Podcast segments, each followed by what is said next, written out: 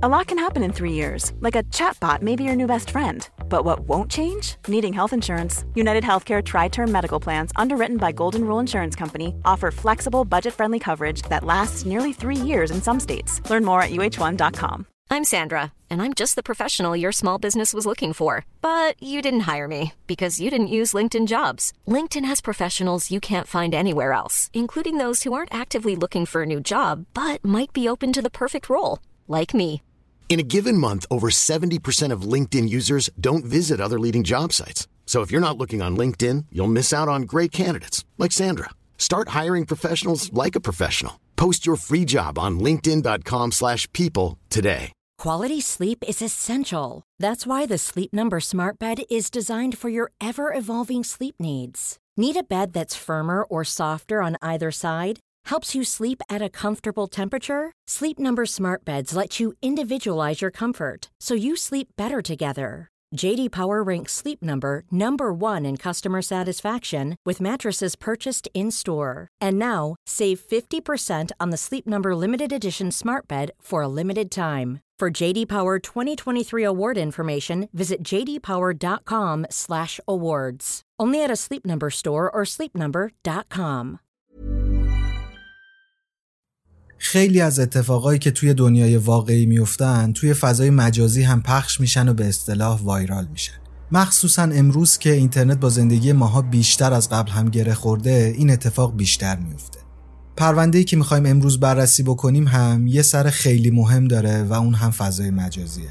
پرونده‌ای که اتفاقا قدیمی نیست و در سال 2019 افتاده. اگر شما هم توی کامیونیتی انگلیس زبان باشید مطمئنم که یه خبری از این ماجرا یا یه عکسی از این ماجرا دیدید. پرونده امروز پرونده بیانکا دوینزه.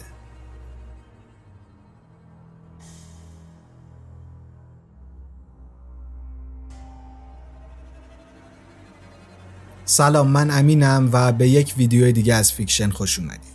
امروز می‌خوایم پرونده بیانکا دوینز رو بررسی بکنیم. بیانکا میشل دوینز در 2 اکتبر سال 2001 متولد شد. بیانکا به همراه مادر و خواهرش توی یکی از شهرهای ایالت نیویورک به اسم یوتیکا زندگی می‌کردند. بیانکا خانواده حمایتگری داشت و توی محیط سالمی هم بزرگ شده بود. وضع اقتصادی نسبتا خوبی هم داشتن و بیانکا نگرانی بابت پول یا ترد شدن از سمت خانوادش نداشت. اولین بار توی سال 2010 یعنی وقتی که اون 9 سالش بود مادرش متوجه شد که این بچه دوست نداره توی اجتماع باشه. تنهایی رو ترجیح میده دلش نمی‌خواد مدرسه بره علاقه ای هم به بازی کردن با همسن و سالاش نداره. بیانکا رو تو همون سن و سال می‌برن پیش یک روانشناس و اون روانشناس تشخیص میده که این دختر به اضطراب جدایی مبتلا چند سال بعد هم حدودا وقتی که بیانکا 13 سالش بوده علائم افسردگی از خودش نشون میده و روز به روز منزویتر از قبل میشه توی دوران نوجوانی چند باری توی کلینیک ها و بیمارستان های مختلف بستریش می‌کنن و توی پروندهش ذکر شده بود که این دختر با افسردگی، اختلال شخصیت مرزی و اضطراب دست و پنجه نرم می‌کنه. بیانکا به شدت به خانوادش وابسته بود و مادر و خواهرش رو خیلی دوست داشت. وقتی که برای تاکید از کلمه خیلی استفاده می‌کنم شما یه حجم بیش از اندازه تو ذهنتون تصور بکنید. اون خیلی خیلی مادر و خواهرش رو دوست داشت و همیشه نگرانشون بود و به اعضای خانوادهش به شدت اهمیت می‌داد. سرتون رو درد نیارم با وجود این خانواده حمایتگر اما بیانکا وضعیت روحی روانی خوبی نداشت و به خاطر همین حس انزوا نسبت به جامعه و عموم مردم به فضای مجازی پناه بیانکا توی فضای مجازی می‌تونست اون چیزی باشه که خودش می‌خواد. اون چیزی رو از شخصیتش نشون بده که واقعا هست. ضمن اینکه می‌تونست توی شبکه های اجتماعی مختلف دوستای آنلاین پیدا بکنه دوستایی که لازم نبوده حتما باهاشون رو در رو بشه لازم نبوده در لحظه جوابشون رو بده. دوستایی که می‌تونست خیلی راحت اونا رو از توی زندگیش حذف بکنه و به راحتی ازشون فاصله بگیره. مامان بیانکا بعدا توی مصاحبه هایی میگه که دخترش با پناه بردن به این شبکه های مجازی از کشمکش های ذهنیش فرار می‌کرد و مشکلات زندگی واقعیش رو ندیده می‌گرفت. بیانکا بعد از اینکه وارد فضای مجازی میشه خیلی هم معروف میشه. هم توی اینستاگرام خیلی follower داشته و هم توی دیسکورد. آدم های نسبتا زیادی دنبالش می‌کردن و خب نشون می‌دادن که دوستش هم دارن. میشه گفت که بیانکا توی اکثر اپلیکیشن هایی که اون موقع بودن فعال بود و با آدم های زیادی حرف می‌زد و مردم هم دنبالش می‌کردن. با بیشتر شدن تعداد فالوورهای اون آدم های زیادی شروع کردن به هیت دادن بهش و نفرت پراکنی کردن نسبت به اون. این نفرت پراکنی ها به حدی بود که بیانکا حداقل دو سال با این آزار و اذیت های آنلاین که اصطلاحا بهش میگن سایبر بولی سر و کله می‌زد. توی پرانتز این رو بگم. جالبه که اکثر کسایی که به بیانکا هیت می‌دادن آدم های بالغ و بزرگسالی بودن که اغلب سنشون از خود بیانکا بیشتر بود. خب حالا که یه زمینه‌ای در مورد بیانکا پیدا کردیم بیاین با یک شخصیت دیگه به اسم برندون آشنا بشیم. برندون کلارک در 6 اکتبر سال 1997 متولد شده بود و متاسفانه خانواده و کودکی خوبی نداشت. پدرش از وقتی که برندون کوچیک بود مادرش رو مورد آزار و اذیت فیزیکی قرار می‌داد و این آزارها تا حدی بود که پدرش مادر برندون رو چندین ساعت با چاقو اذیت می‌کرد و این بچه کوچیک هم شاهد اذیت شدن مادرش بود. طبق گفته های پلیس بیانکا و برندون توی سال 2019 توی اینستاگرام با هم آشنا شدن و صحبت کردن.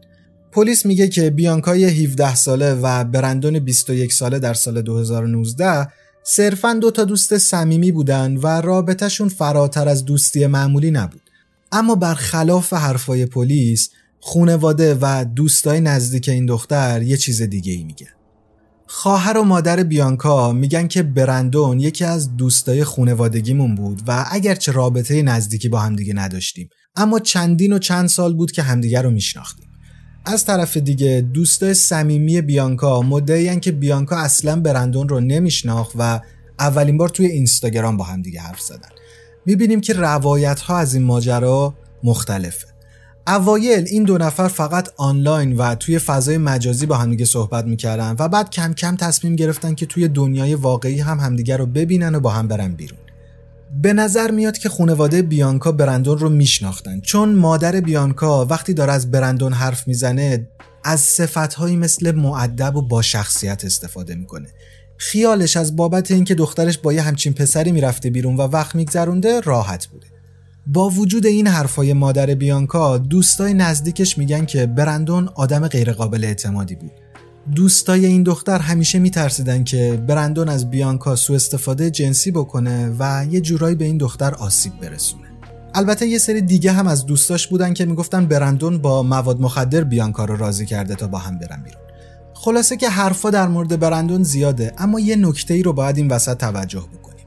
اونم اینه که خانواده بیانکا اگر هم برندون رو میشناخته با شخصیت این آدم توی فضای مجازی آشنا نبوده. اما دوستای بیانکا رفتار این پسر رو توی دیسکورد و توی فضای مجازی دیده بودن و می‌دونستن شخصیت واقعی این آدم اون چیزی که داره تظاهر می‌کنه نیست.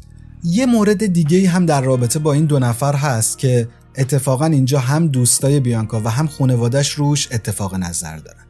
اونم اینه که اگرچه بیانکا و برندون با همدیگه قرار میذاشتن و می‌رفتن بیرون اما بیانکا همیشه به برندون و بقیه اطرافیانش می‌گفت که نمی‌خواد با این آدم وارد رابطه بشه چون اون آدم متعهدی نیست.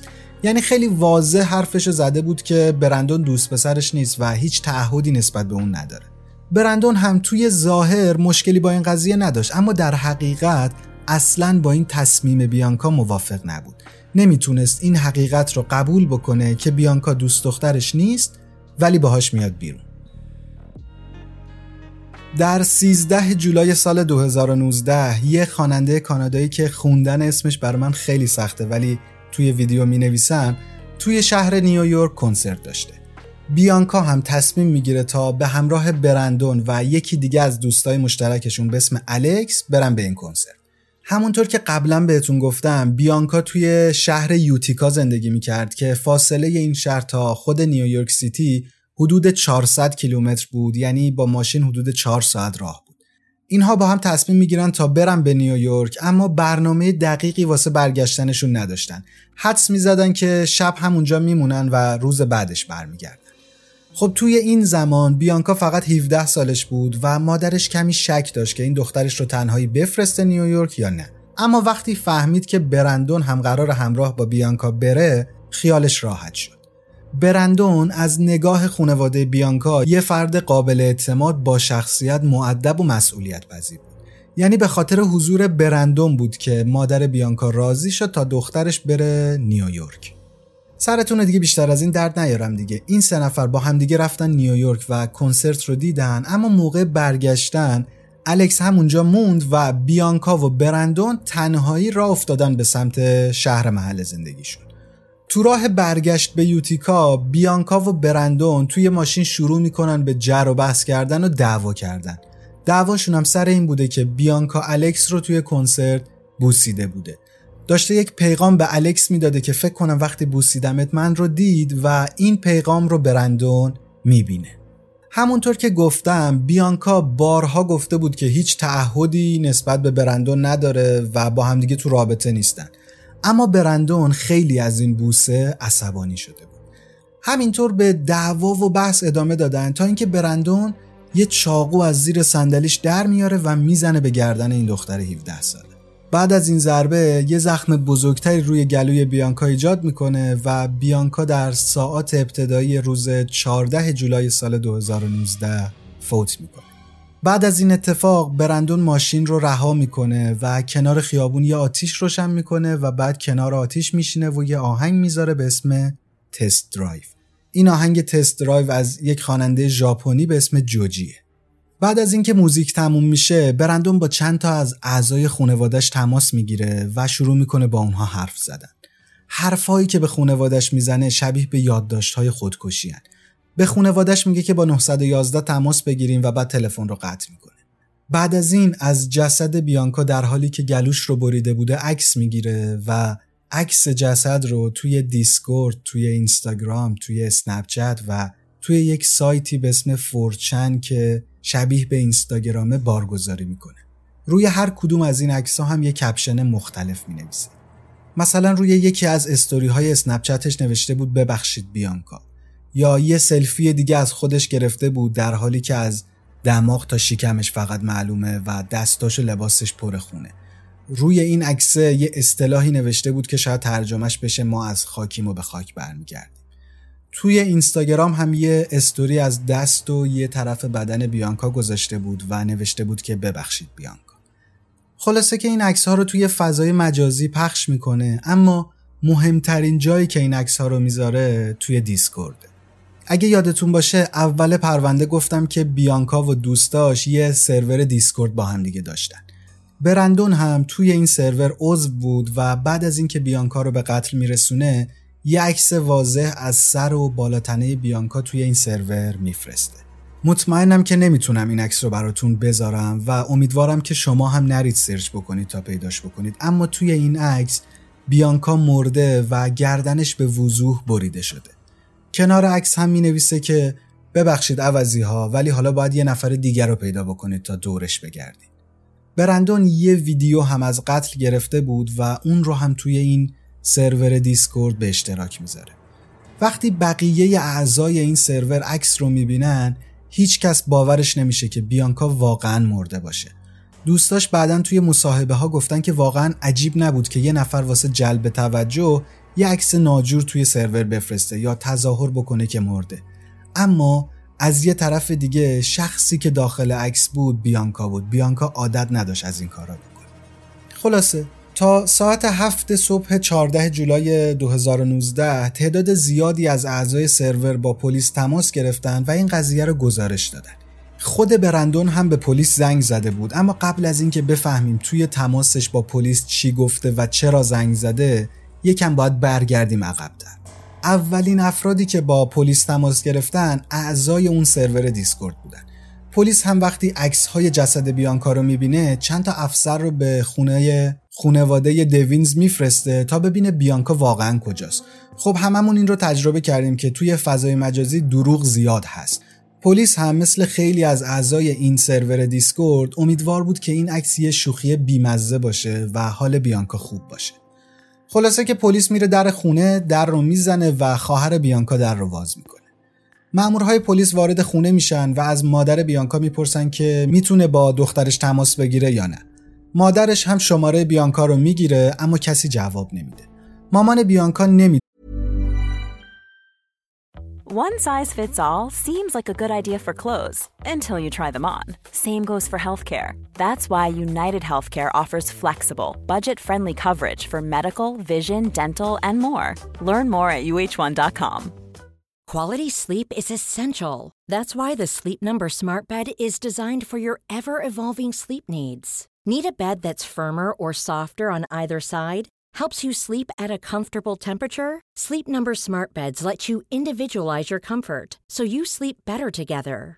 JD Power ranks Sleep Number number 1 in customer satisfaction with mattresses purchased in-store. And now, save 50% on the Sleep Number limited edition Smart Bed for a limited time. For JD Power 2023 award information, visit jdpower.com/awards. Only at a Sleep Number store or sleepnumber.com. دونست چه بلایی سر دخترش اومده و با دیدن پلیس دم در خونهش تازه یه ذره نگران شده بود. اما ته ته دلش خوش بود که دخترش کنار برندون امنیت داره و حتما حالش خوبه. پلیس هم دقیقا مطمئن نبود که اون عکس‌ها واقعی یا نه و حق نداشت چیزی در مورد اینکه شاید بیانکا به قتل رسیده باشه به خانوادش بگه. تو همین حین یه تماسی با پلیس گرفته میشه و این همون تماسیه که گفتم برندون با پلیس گرفته بوده. برندون پشت تلفن به اپراتور پلیس میگه که اسم من برندونه اسم قربانی هم بیانکا میشل دوینزه. زیاد پشت خط نمیمونم چون باید بخش خودکشی این عملیات قتل خودکشی رو انجام بدم. اپراتور سعی می‌کنه برندون رو پشت تلفن نگه داره اما خب خیلی موفق نیست و اون سریع قطع می‌کنه. تنها اطلاعاتی که می‌تونن از این تماس به دست بیارن اینه که برندون توی یک خیابون نزدیک خونه بیانکاه. بالاخره به هر ضرب شده پلیس می‌تونه جای برندون رو پیدا بکنه. وقتی به صحنه جرم می‌رسن برندون رو در حالی پیدا می‌کنن که به گردن خودش یه چاقو زده. البته موفق نمیشه خودش رو بکشه و می‌تونن جونش رو نجات بدن اما خب بیانکا مرده بوده. یکی از بخشای فاجعه بار این پرونده اینه که پلیس نمی‌تونه قبل از فضای مجازی خبر مرگ بیانکا رو به خانوادش بده. این صحنه رو تصور بکنین که صبح روز 14 جولای اعضای خانواده بیانکا نگرانن منتظرن تا پلیس یه خبری از سالم بودن دخترشون بهشون بده اما به جاش یه نفر عکس جسد سربریده بیانکا رو برای خواهرش میفرسته. مادر بیانکا در این مورد میگه که هممون توی خونه نشسته بودیم اما اولیویا که خواهر بیانکا بوده به همراه دوستش توی آشپزخونه بودن. یه دفعه صدای یه جیغ بلند از آشپزخونه به گوشمون رسید و وقتی که رفتیم ببینیم چی شده با عکس گلوی بریده دخترمون مواجه شدیم. من هی فریاد می‌زدم که نه این بیانکا نیست امکان نداره اینطوری باشه این بچه من نیست اما واقعا اون بچه من بود. همه اعضای خانواده اون روز انقدر شوکه شده بودن که نمی‌دونستم باید این عکس رو باور کنن یا نه. اما وقتی بعد از این عکس پلیس باهاشون تماس می‌گیره اونها دیگه واقعی بودن ماجرا رو باور می‌کنن. خب حالا که با کلیت پرونده آشنا شدیم وقتشه که بریم سر صحنه جرم و جایی که برندون دستگیر شده. بعد از دستگیری برندون و انتقالش به بیمارستان پلیس تحقیقاتش رو توی صحنه جرم شروع می‌کنه. اولین موردی که از صحنه جرم می‌فهمن این بوده که تک تک کارهایی که برندون توی صحنه انجام داده بوده یه معنی براش داشته. یکی از چیزهایی هم که پلیس همون اول متوجه شد این بود که برندون توی صحنه جرم رو کف آسفالت خیابون یه جمله معروف نوشته یه جمله معروف از یه مانگا. روی آسفالت نوشته که May you never forget me که حالا شاید ترجمهش بشه کاش هرگز من رو فراموش نکنی یه مورد دیگه ای هم که از نظر پلیس و دادستان پرونده خیلی وحشت آور و قابل توجه بوده این بوده که یه موسیقی توی صحنه جرم داشته پخش می شده. برندون با استفاده از یه اسپیکر قوی همون آهنگ Test Drive از Joji رو گذاشته بوده روی repeat و این آهنگ با صدای خیلی بلند پشت سر همدیگه پخش می شدن. این رو هم تصور بکنید که وقتی پلیس رسیده سر صحنه جرم برندون رو دیده که یه چاقو داره می‌کنه توی گردنش بیانکا مرده و توی پس زمینه داره یه موسیقی پخش میشه همون آهنگ Test Drive کاملا مشخصه که برندون برای این کارها فکر کرده و هر کاری که کرده از نظرش یه معنی داشته خلاصه که پلیس همینطور مشغول بررسی صحنه جرم بود اما فاجعه واقعی داشت یه جای دیگه اتفاق میافتاد. فاجعه واقعی این بود که فیلم قتل و های جسد سربریده بیانکا داشت تو سر تا سر اینترنت پخش می‌شد. مردم با سرعت نور داشتن این عکس ها رو منتشر می‌کردن و هیچ پلتفرمی نبود که از این عکس ها خالی باشه. برندون به معنی واقعی کلمه از قتل فیلم گرفته بود و پلیس بعد از دیدن این ویدیو فهمید که نحوه قتل دقیقا به چه صورت بوده. بیانکا روی صندلی عقب ماشین خوابیده بوده. برندون دوربینش رو روشن می‌کنه و می‌ذاره روی دستگیره داشبورد. بعد چاقویی رو که از قبل زیر صندلی قایم کرده بود رو رو به دوربین نشون میده و در حالی که بیانکا نیمه بیهوش و خواب و بیداره باهاش حرف می‌زنه. بهش میگه که فهمیده الکس رو بوسیده بعدش بیانکا بهش یادآوری می‌کنه که من هیچ تعهدی نسبت به تو ندارم و در نهایت از برندون می‌پرسه که حالا الان می‌تونی من رو ببری خونه یا نه؟ ولی برندون جوابش رو نمیده و با چاقو گلوی بیانکا رو می‌بره. بعد از این کار هم به سمت دوربین برمیگرده و با عصبانیت توی دوربین داد می‌زنه که بیانکا چرا مجبورم کردی این کار رو بکنن. انگار داره این عصبانیت و این فریاد رو سر بیانکا می‌زنه. طوری داد می‌زنه که انگار همه اینها تقصیر بیانکاست. بعد از این داد و فریاد هاست که از جسد عکس می‌گیره به چند نفر و به پلیس زنگ می‌زنه و جمله کاش هرگز منو فراموش نکنی رو کف خیابون می‌نویسه آهنگ می‌ذاره و بعد هم منتظر میشینه تا پلیس بیاد و بعد جلوی پلیس به خودش چاقو بزنه. هرچی فکر می‌کنم این صحنه برام عجیب و عجیب تر داره میشه. بگذریم. اعضای خانواده بیانکا هیچ وقت این ویدیو رو نگاه نکردن. اما تعداد زیادی از های غریبه توی اینترنت این ویدیو و های بیانکا رو برای خواهر و مادرش فرستادن. مادر بیانکا میگه هنوز هم با اینکه حدود سه سال از این فاجعه گذشته بازم های غریبه با عکسای جسد دخترم من رو اذیت می‌کنن. یکی از مواردی که مادر بیانکا میگه من رو خیلی اذیت می‌کنه اینه که دخترم فقط ده دقیقه با خونه فاصله داشت فقط ده دقیقه فاصله داشت تا زنده موندن غیر از این ویدیو و عکسهایی که در موردش صحبت کردیم پلیس وقتی که موبایل برندون رو میگرده می‌تونه مدارک مهم دیگه ای هم پیدا بکنه.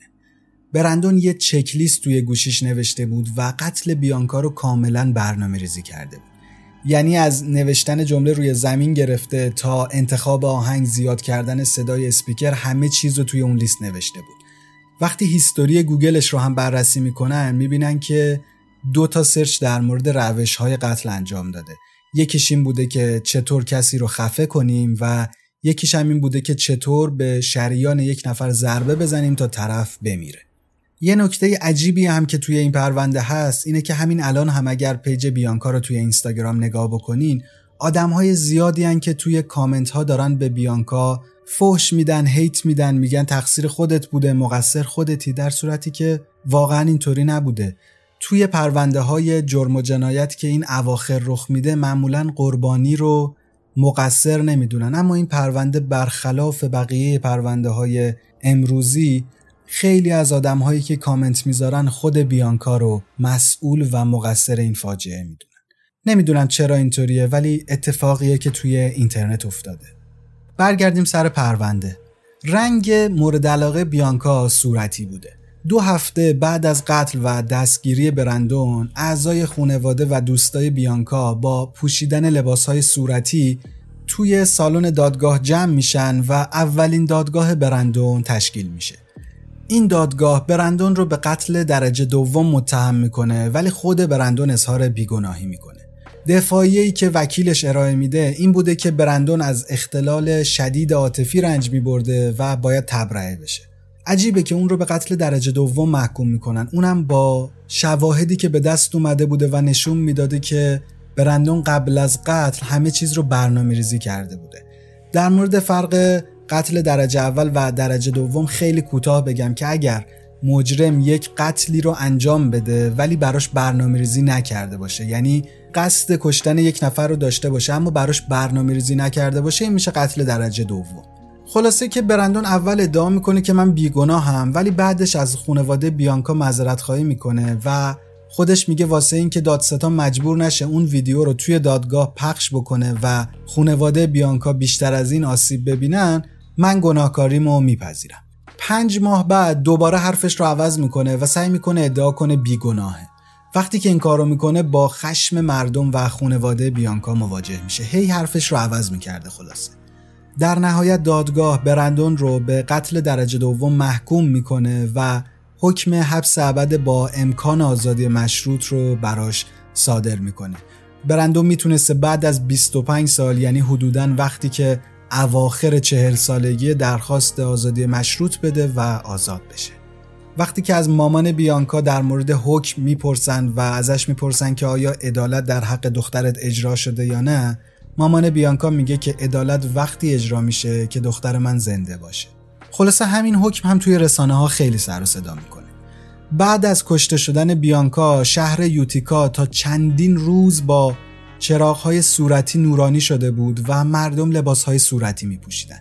اعضای خانواده و دوستاش هم توی راهپیمایی هایی برای بیانکا شرکت می‌کردند و آهنگ مورد علاقش رو توی این مراسم ها میخوندن. در همین حین که توی واقعیت یه همچون فضایی شکل گرفته بود آدمای زیادی عکسای جسد بیانکا رو توی اپلیکیشن های مختلف پست می‌کردن و ازش میم میساختن و مسخرش می‌کردن. صدها نفر توی سایت فورچن از برندون طرفداری می‌کردن و همه ی هشتگ های مربوط به بیانکا پر بود از عکسای جسد این دختر 17 ساله. وقتی که مردم واقعی این شرایط رو می‌بینن سعی می‌کنن یک هشتگ رو trend بکنن و تا جایی که می‌تونن عکسهایی از ابرهای صورتی و نقاشیهایی از بیانکا رو پست بکنن تا عکسایی که از جسدش هست توی search ها بره پایین و دیده نشه.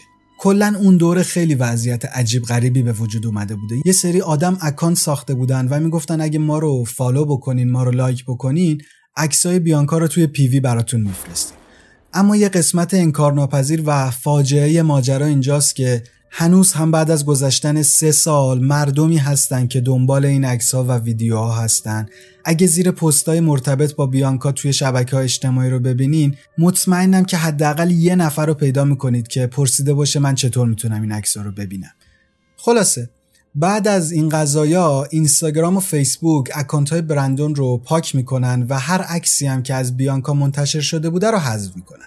اون هشتگی هم که مردم واسه انتشار عکسای جسد ازش استفاده می‌کردن هم بلاک میشه.